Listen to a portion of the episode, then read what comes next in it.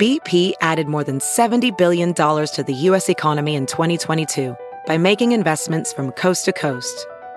Investments like building charging hubs for fleets of electric buses in California and starting up new infrastructure in the Gulf of Mexico. It's and, not or. See what doing both means for energy nationwide at bp.com slash investing in America. It's Merriam-Webster's Word of the Day for October 25th. Today's word is coruscate, spelled C-O-R-U-S-C-A-T-E.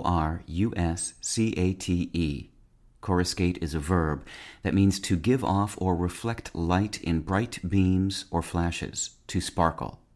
It can also mean more broadly to be brilliant or showy in technique or style.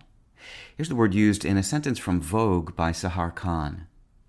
Think of the Amalfi coast, and visions come to mind of verdant hillsides brimming with pastel color buildings reflected in the coruscating Tyrrhenian Sea. To help you gain a flash of recognition next time you see the word coruscate, or prompt you when you need a brilliant synonym for the word sparkle, remember this bit of bright imagery by George Bernard Shaw describing a centuries old abbey.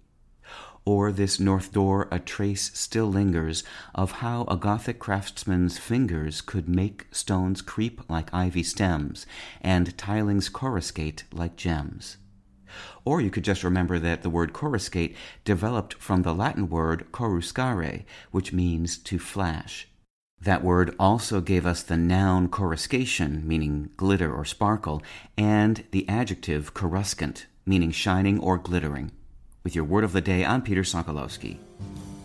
Visit Merriam-Webster.com today for definitions, wordplay, and trending word lookups.